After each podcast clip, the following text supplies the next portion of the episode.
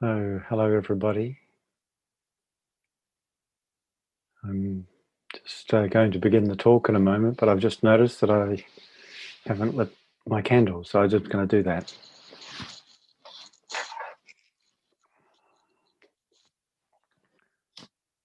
I like to have a, a candle burning when I'm teaching, just as a kind of a simple honoring of the, the teaching of the Buddha and the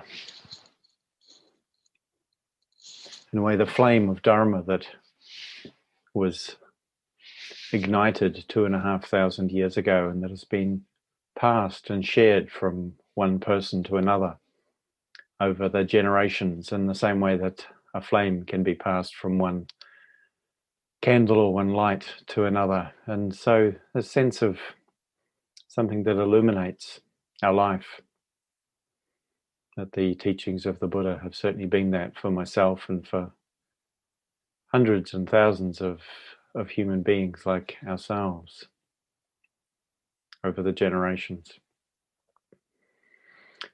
And I'd like to speak this evening about the, in a way, the, the teachings of the Buddha, the activity that we're engaged in, meditation practice and yoga practice, and what we're doing here.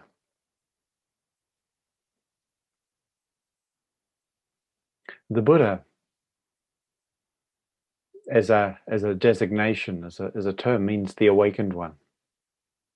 It's just a simple acknowledgement, we could say, of a, of a certain status or state that has been attained, that is available to human beings, the possibility of waking up.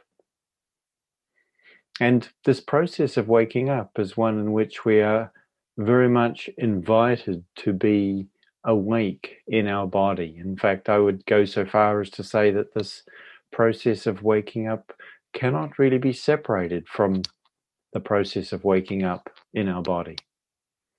Now, we might often think it's our mind that awakens. In fact, our mind and our body are so deeply woven together.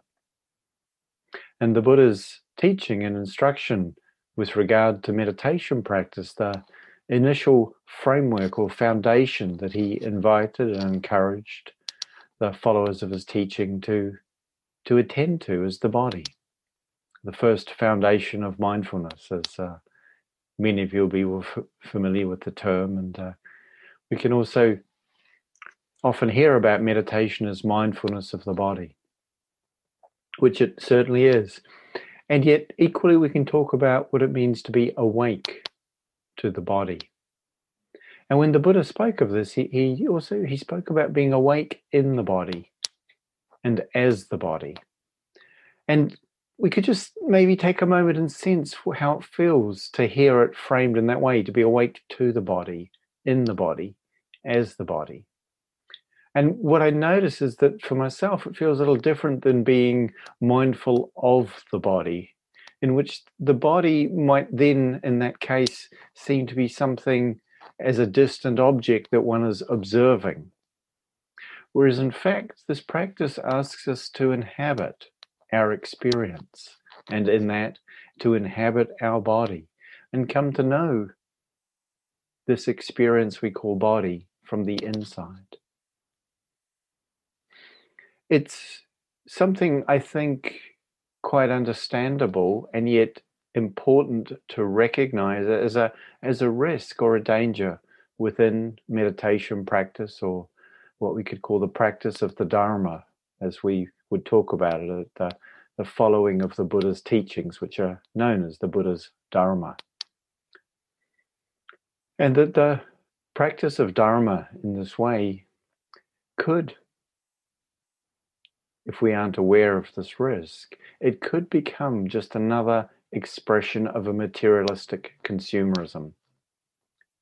That we see in our culture, we see in our world, the, the drive, the movement to, and the encouragement to consume experience, to have things, to have experiences in our and for our body, our mind, our heart, a way in which we're seeking fulfillment through the obtaining of either material things or immaterial things, which we call experiences. And while this is very understandable that we might approach our meditation in this way, I think it's really important to reflect on this possibility and the, the limitations that it inevitably involves. When we relate to our bodies, the habit is to measure, to evaluate, to look at how we might fix or improve our body. And this is something we do habitually, almost without realizing it. And as so many people often report, as soon as we're invited to give attention to our breathing, we start wondering, am I doing the breathing right? And of course, there are incredibly helpful and useful breathing exercises and trainings we can do within the yogic tradition, within Buddhist traditions also. And we can employ these to great benefit. But to also recognize that the the tendency to look at our experience and, for instance, our body from that point of view of measuring and evaluating has an effect. Rather than simply abiding in this body, which offers us something rather different. And so, just to notice as we turn towards, as we're invited and encouraged in the different practices to give our attention to this body, to inhabit it, to, to notice is there some way that we are measuring, evaluating, comparing our bodies or our practice? And I always have appreciated in the um, in the in the yoga teaching that I've I've heard from Helen the the invitation to close the eyes and not get into that comparing, not looking at another and trying to see if I'm doing it the same as, better than, or not as well as someone else. And likewise in meditation, that invitation is helpful. It's not the primary reason one might often be invited to close one's eyes in meditation practice. But uh, nonetheless, it, it has a similar implication here. Can we let our practice find its way, trusting that for each of us it will take its own form, shape, and time? It won't look the same as each other's although there will be perhaps common features we can recognize.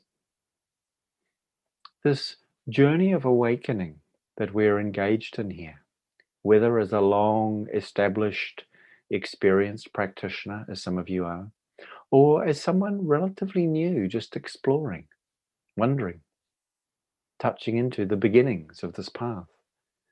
This journey of awakening as an authentic practice is not just something we do.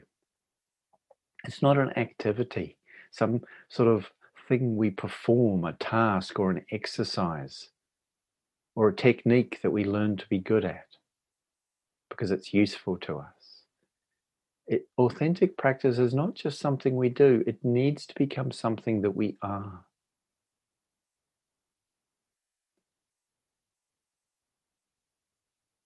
because otherwise we risk the meditation becoming something that's simply a repetition of our conditioned habits and patterns and the ways our self as a structure seeks to gain and accumulate to itself more things, more experiences, or more qualifications, such as becoming a good yogi or a good meditator. And there may be some benefit, of course, to us. It's not all bad if we are simply a good meditator. But this will not access or offer to us the deeper possibilities or the greater potential of our human heart to know and our human mind to know freedom, to know awakening. And so, this journey of awakening asks us to establish a kind and conscious relationship with our body as a basis for contemplating the wisdom it reveals. And so we might just, again, in, in just hearing this, this, what is it to form or to establish a kind and conscious relationship with our body? Of course, paying attention, we start to become more conscious. What is it to bring kindness here? Do we notice, perhaps, as I think for many of us will be the case, how we, we tend to often imagine someone or some other group of people may evaluate our bodies if they were to look at them. That they might react to or judge this body that we call my body. We might anticipate criticism, or we might anticipate appreciation. We might anticipate other people's interest or other people's disinterest. And while, of course, other people may indeed relate to ourselves and to our bodies in these ways, what that's generally telling us is something about how we relate to ourselves and to our own body. And the sense of our body and sense of ourself are closely connected. How we imagine we're seen or evaluated by others as a person is often connected to how we imagine our body may be seen or evaluated by others. And so, sadly, in our world and in the culture we live in, there's the risk and the sometimes not unreasonable expectation of rejection that leads to a sense of unease, that we don't feel comfortable in the bodily experience because somehow we don't trust that it will bring us what we hope for in terms of comfort, ease, well being, or appreciation from others or ourselves. And as a result of that, we find ourselves becoming distant or holding ourselves apart, distant and disconnected from our body. And the journey of returning to, of reconnecting with, of again embodying our life and living an embodied life becomes very central to the spiritual journey. And that there's different elements to this. Some of it is because, of course, at times we experience what is difficult or intense and challenging in our bodies, sensations associated with pain or with distress, with emotional overwhelm or physical illness or injury. These we experience in our body as something unwished for, unwanted, unpleasant, and often unconsciously reject or push away. So, in the practice, we learn, we practice opening to, coming back into contact with that which may be uncomfortable or unflattering or just simply unwelcome, and to see can I can I bring kindness here? Can I bring appreciation for this, even with its limitations and undoubted imperfections? but can I honor? Just also the remarkable miracle that it works at all, even if it doesn't work perfectly, that it works well enough that we could be here, which is quite something actually. If we don't take it for granted, it's, it's quite remarkable. Just the fact that we're here at all and our body is sustaining this life moment by moment. And so, as we, we practice attending to our body and using that as a way of being present, we're inevitably also coming into contact with our relationship with our body and our relationship to the world, because that we experience our body in the world and affected by the world in so many ways. Another aspect of the body we can reflect upon is the or the relationship to our body is we can notice how sometimes we think of it in terms of its sort of for me to use or to make use of. And just the way we talk about it, it's my body. And of course, it's not somebody else's body in that sense. So that's fine as a way to relate to it. But that sense of mine easily suggests to us an association of ownership and control. And this body, in a sense, we own it, but in another sense, we don't. It comes to us, it's given to us. We didn't sort of earn it or buy it or purchase it in some way. And at some point, it will be taken from us, not necessarily according to our choosing or preference. So, in a sense, it's not really ours in that way. It's maybe something borrowed, we could think of it in those terms. And yet, mostly when we're not conscious, when we aren't reflective, we think of it as being mine and for the use of me, for my benefit. And we might, you know, relate to the appearance to, to try and gain compliments, to gain praise, to make ourselves feel good. And it's okay, there's nothing wrong with that. But we can also find ourselves depending upon it in a way that it cannot sustain. We might use this body also, think of it in terms of this is how we get what we want, how to attract a partner, how to how to have children, you know, and of course our bodies are required for that. Uh, it can't happen without bodies. And yet there's also something more to it than this. Relationships, offspring, children, and I'm not a parent, so I don't speak as a parent here, but I have a, a long-term relationship and and I also have friends who have children and also those who are and aren't in relationships. And these are things we talk about a lot. They're central in our lives. And so, of course, it's understandable that given our bodies have such a role in how these come about, that that's part of what we relate to when we relate to our bodies. And yet, this idea that our body is here to be used by ourselves, to provide ourselves with what we want, there's something true about it, in that, of course, through our body, it is possible to connect with immense and beautiful aspects of spiritual development.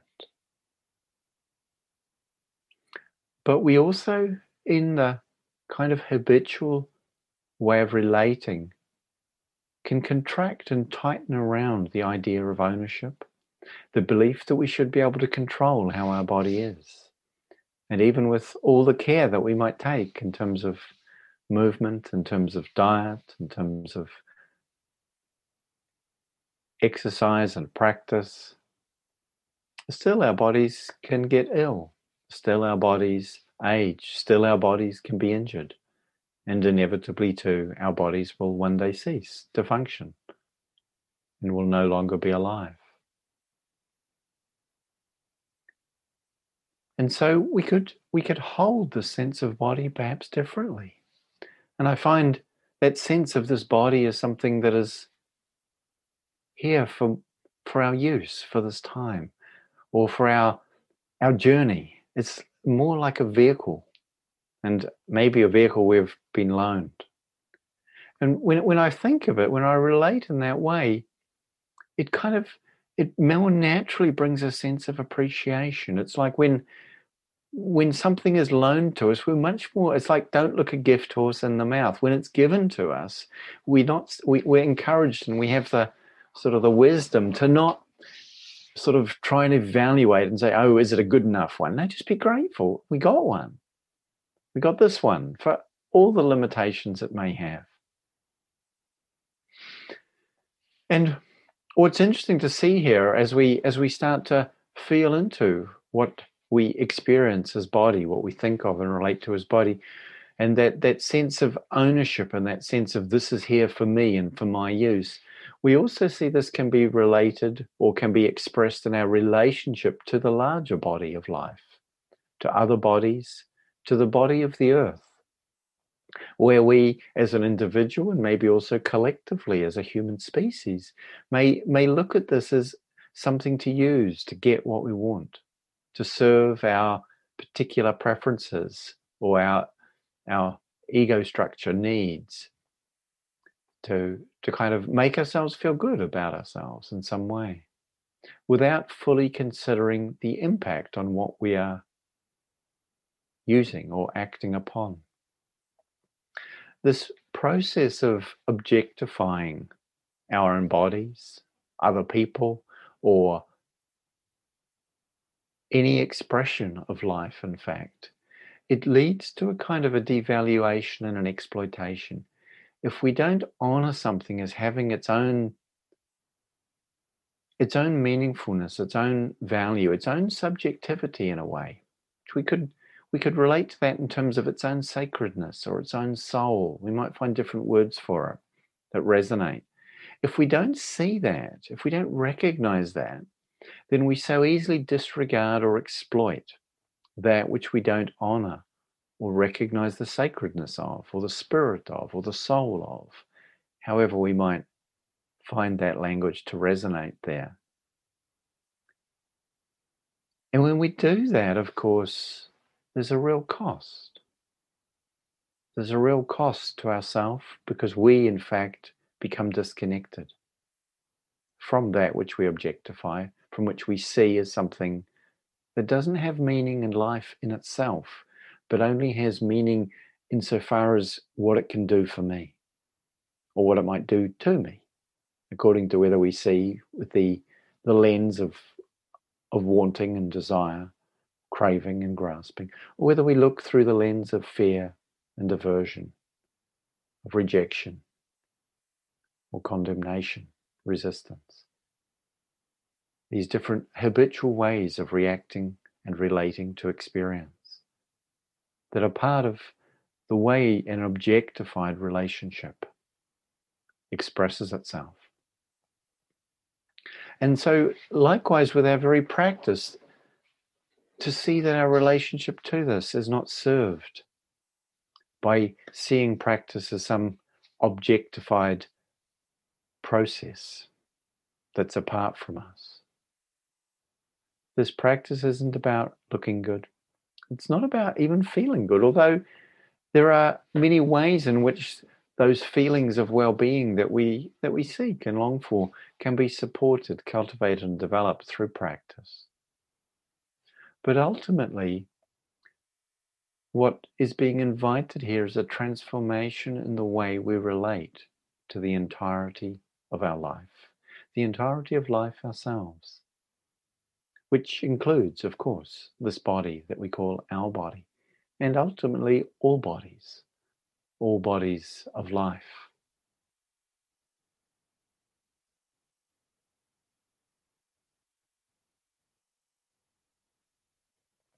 That's not to say we can't employ the body in this process of practice. That's not to say there isn't a real wisdom in understanding how to make good use of the body, but always done with real respect and an honoring of its own intelligence, its own sensitivity, and also its own capacity to offer to us what we might need if we learn the correct way to ask.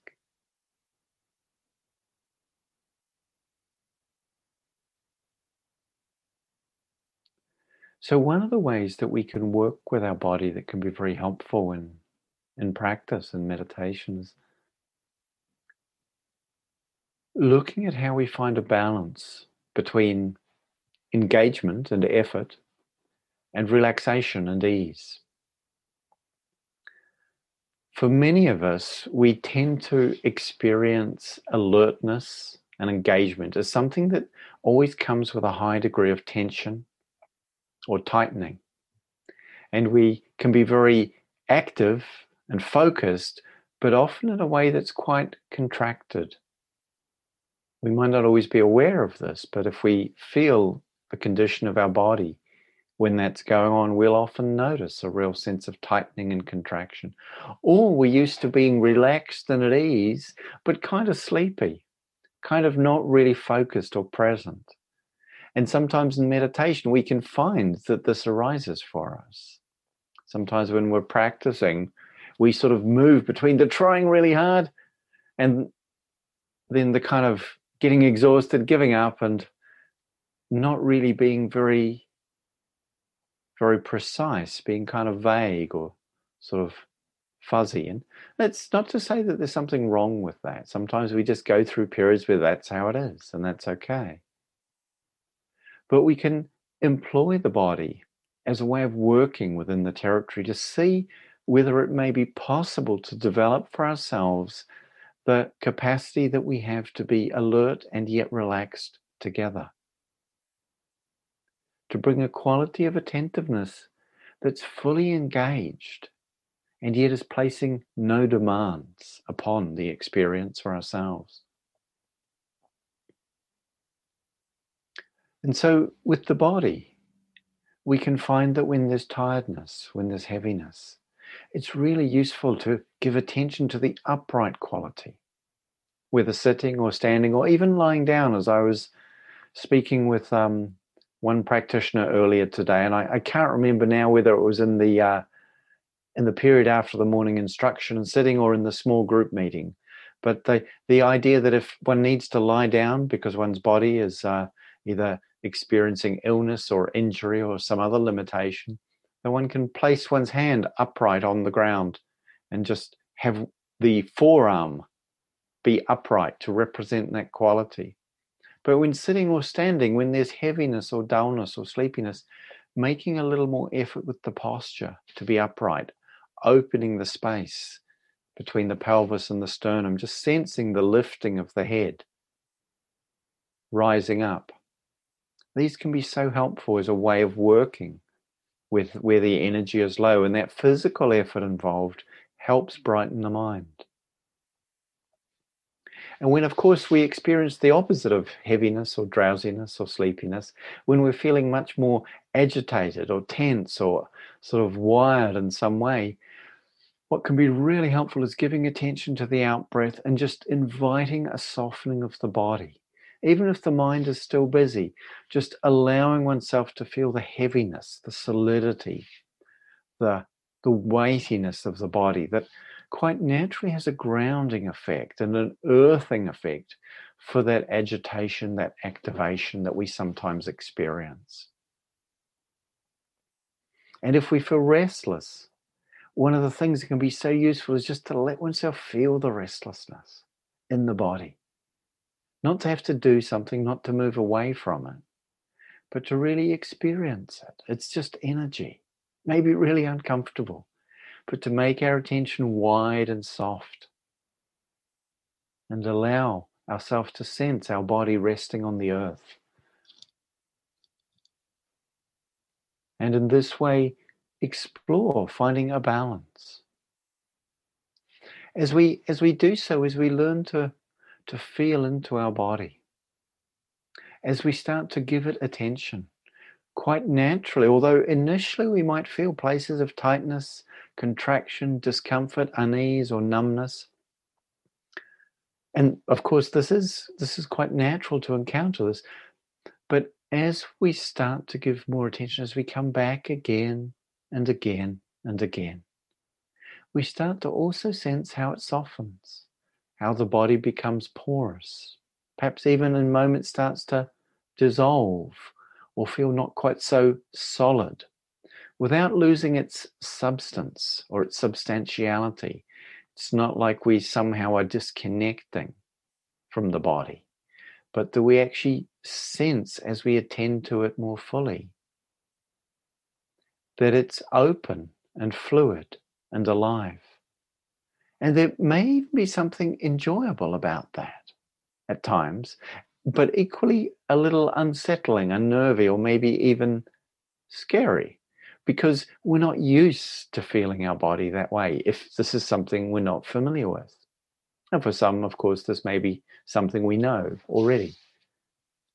But to actually Again, I'm not suggesting this is supposed to be happening. It may or may not, as any number of different experiences can and may, but equally may or may not show up in our experience. But if this is something you begin to notice, that sense of softening, the sense of opening of the body, and any unease with that, just going slowly to there's nothing to be afraid of, nothing to, to fear but it's okay just to check to see is this okay? What's happening here?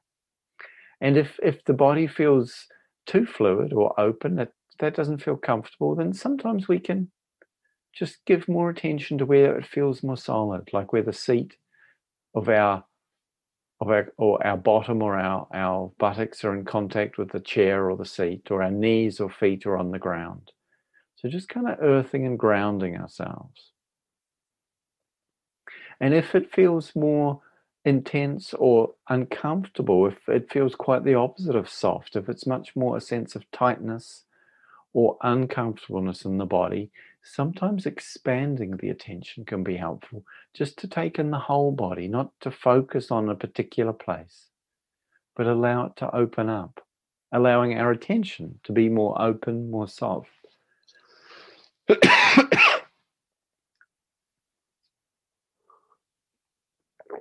So it's important to understand here we're not trying to change the experience. We're actually working with the quality of attention we bring that can and often will have an effect on our experience, but won't determine what happens. So when I talk about softening, it's not that we have to soften a part of the body that might feel tight. We may or may not be able to. Sometimes that's a useful way to work, but it's actually softening the attention that we bring to it, really bringing a sense of, of gentleness, of caring to it, as if we're in relationship with something sensitive and vulnerable that we care about, which in fact we are. And how we relate to this, how we relate to this body is so important. Both that kindness and gentleness, inviting and exploring what's possible. And at the same time, also contemplating and reflecting upon this body too. This individual physical body in which our practice unfolds. It belongs to the vast body of life, to the greater body of all living things, which are related and connected in this earth and this cosmos, in fact, the vast universe of life.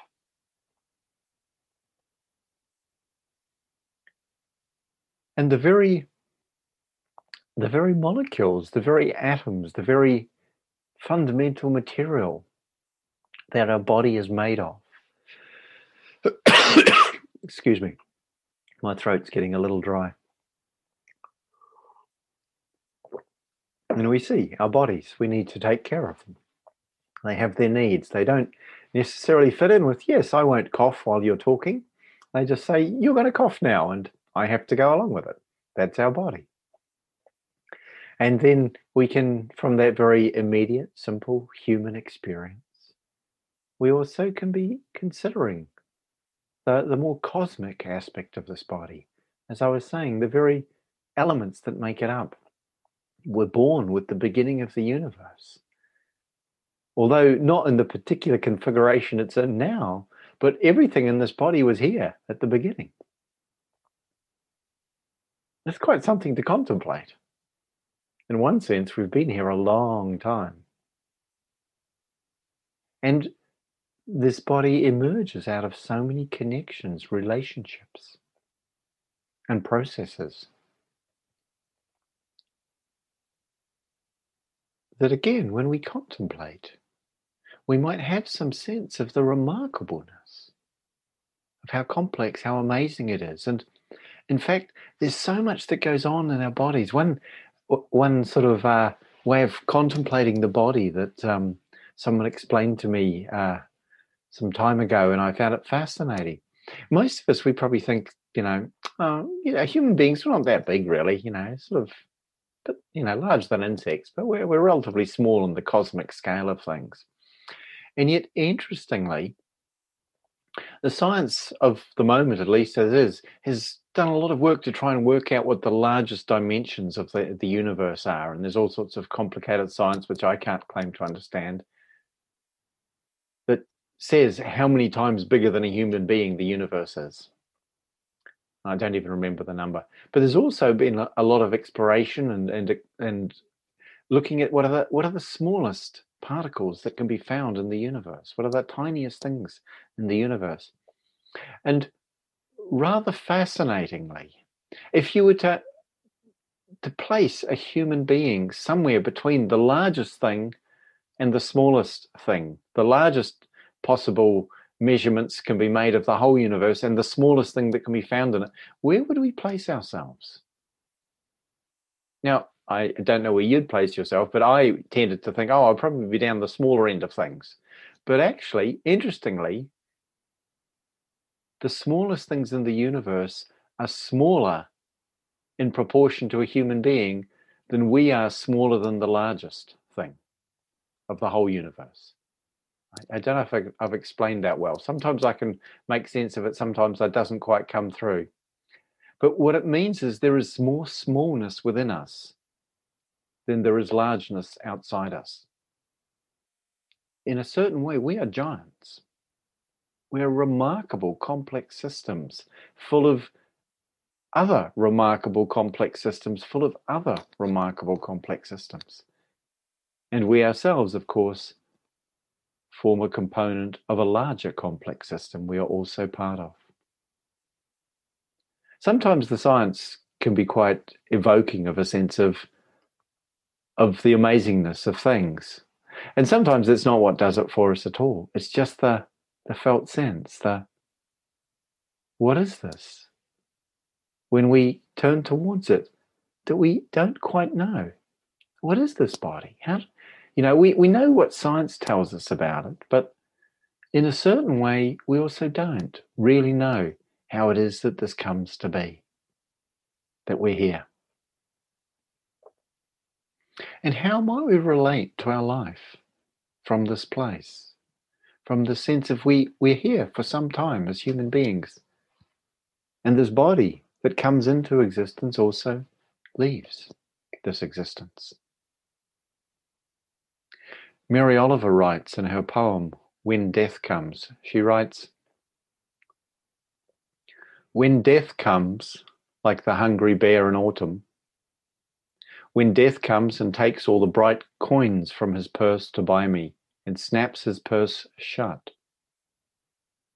when death comes like the measles pox, when death comes like an iceberg between the shoulder blades, I want to step through the door full of curiosity, wondering what is it going to be like, that cottage of darkness? And therefore I look upon everything as a brotherhood and a sisterhood. And I look upon time as no more than an idea. And I consider eternity as another possibility. And I think of each life as a flower, as common as a field daisy, and as singular, and each name a comfortable music in the mouth, tending as all music does towards silence. And each body a lion of courage and something precious to this earth. When it's over, I want to say, All my life I was a bride married to amazement. I was a bridegroom taking the world into my arms. When it's over, I don't want to wonder if I've made of my life something particular and real. I don't want to find myself sighing or frightened or full of argument. I don't want to end up simply having visited this world.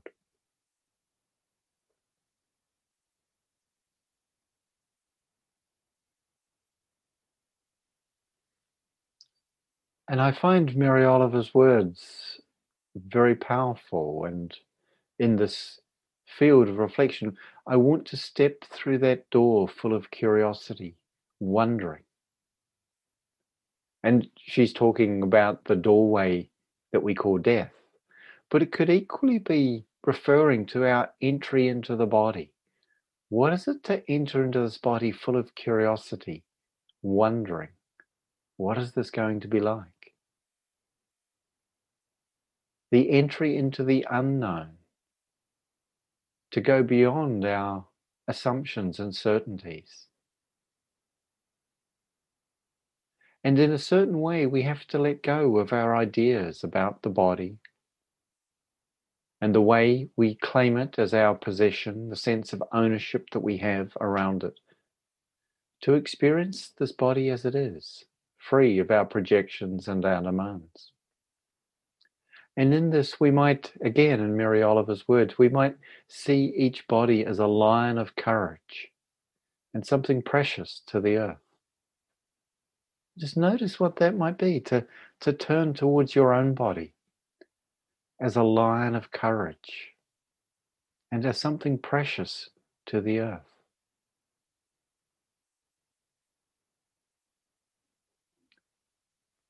The great teacher and meditation practitioner Sahara, sorry, Saraha, who lived in the 8th century in India and was the teacher of the great, uh, much more famous teacher Nagarjuna. Saraha once said, There is no place of pilgrimage as fabulous and as open as this body of mine. No place more worth exploring. And so we are invited to explore this body, contemplating it with our attention, with our care, in the stillness and in the movement of our postures and our practice. And we see it has so much to offer us. This body is the basis of our sense of tangible presence. I think I said this morning that, you know, the mind can be anywhere and often is, but the body is always here and now. And so it gives us this reference, this way of accessing immediacy and presence. And it's in this body, we in this very body we discover the Dharma, the wisdom, the teachings of freedom and liberation. The Buddha spoke of this body and he, he talked about this fathom long body. With fathom, actually, he, I guess he didn't use the word fathom. That's a, an old English word from sort of probably a couple of centuries ago, it was used more commonly. I think it it's six feet or just a bit less than two meters, 180 centimeters, I guess, 183 or something like that. This fathom long body.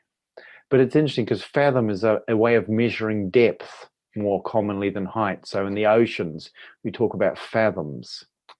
And there's that famous book, isn't there? Um, no, actually, that's leagues. Anyway, that's another measurement. I'm getting confused about my different old measurement terms. Um, but in this, the sense of fathom for me evokes the sense of the longness of the body rather than sort of from the going up into the sky. It more has the sense of going down into the earth. And I kind of like that. And the, the Buddha said that in this fathom long body, the origin of suffering, of dukkha, of that which is difficult in life can be understood. The cause of it can be understood. The end of it can be understood. The cessation of this and the path to that, sens- that cessation can be understand understood in and through this body. And so this body is recognized as the vehicle of our journey, as the framework for both understanding the nature of how we become entangled in dissatisfaction, how we resist and struggle that which we find to be hard to bear, and how we can also open to it and transform our relationship, our experience, and our understanding of this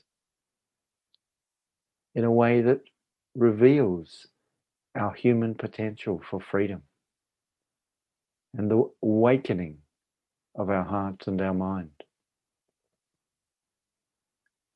The Buddha spoke of this body as the place in which we understand. this is this is a perhaps a little less straightforward to understand. So just uh, bear with me. I, I hope this will come across in a way that works for you. The Buddha talks about this body as a place in which we experience not just the the ending of suffering, of dukkha, of that which is hard to bear, but also the cessation of the world. And this is a, a phrase that's given to a lot of different views and interpretations. But the cessation of the world that the Buddha speaks about is not the end of the world and somehow the world ceasing to exist. And he's, he's very clear that it's not possible to come to the end of the world, he says.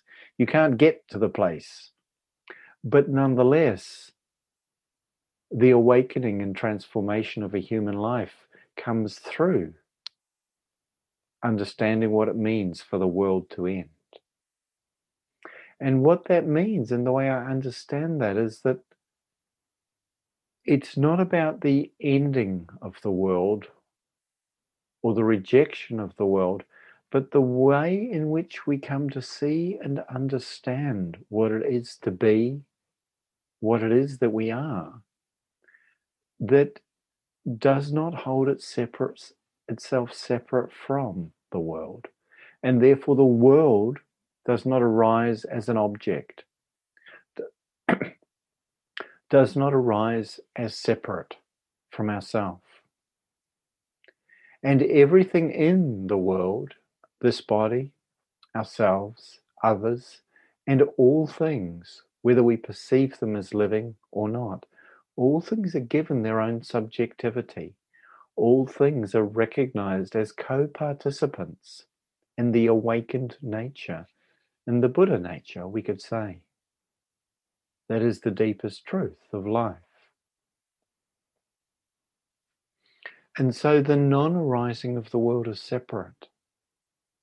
The non arising of what we see as ourselves, this heart, mind, body, living, dynamic process that we are, not separate from everything around us, because we are inevitably and constantly affecting and being affected by everything around us and within us to such a degree that we cannot, in any ultimate or meaningful way, truly hold ourselves apart from all of this. And this is the, the understanding that we awaken to, that transforms a human being's life, that transforms our own hearts and minds as we come to see and understand it more fully. That what it is to be awake is to be awakened amidst all things. What it is to be free is to be free amidst all things, not apart from them.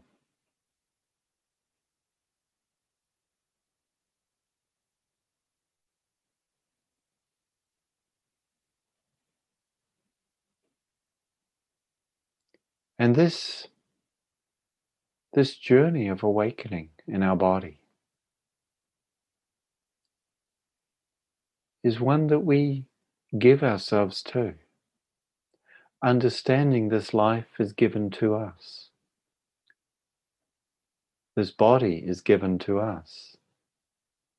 The spiritual journey asks us to give our lives, in a way, to offer our lives back in this way, in the spirit. Giving ourselves to the practice as we practice, having a sense of our life as something offered to us, and therefore quite naturally to be offered back to support the well being of the larger life of which we are part.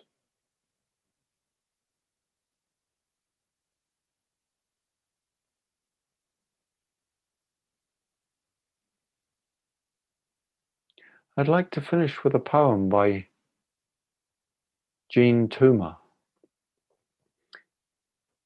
who writes I sit in my room. The thick adobe walls are transparent to the mountains. The mountains move in. Excuse me. The mountains move in. I sit among the mountains. I who am no more, having lost myself to let the world in. This world of black and bronze mesas, canyoned by rivers from the higher hills. I am the hills, I am the mountains, and the dark trees thereon. I am the storm. I am this day and all revealed blue without boundary, bright without limit, selfless at this entrance to the universe.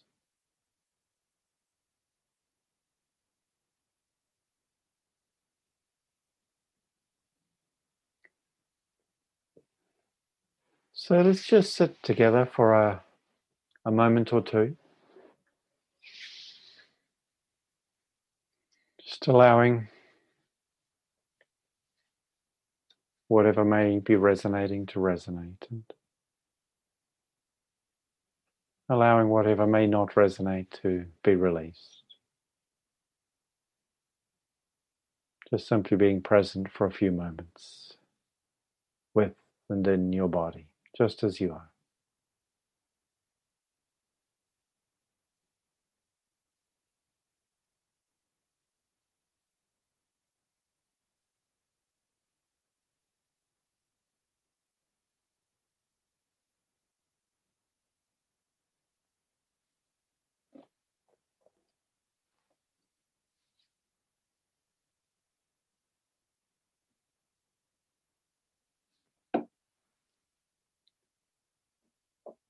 May we all in our practice together here and in our lives, may we may we meet these bodies that we live in and with and through with kindness and with care, with curiosity and with respect. And may we come to know the awakening of our bodies and the awakening of all of life, awakening in these bodies awakening in the midst of all of life, for our own welfare and for the welfare of all beings, for the well being of all that lives.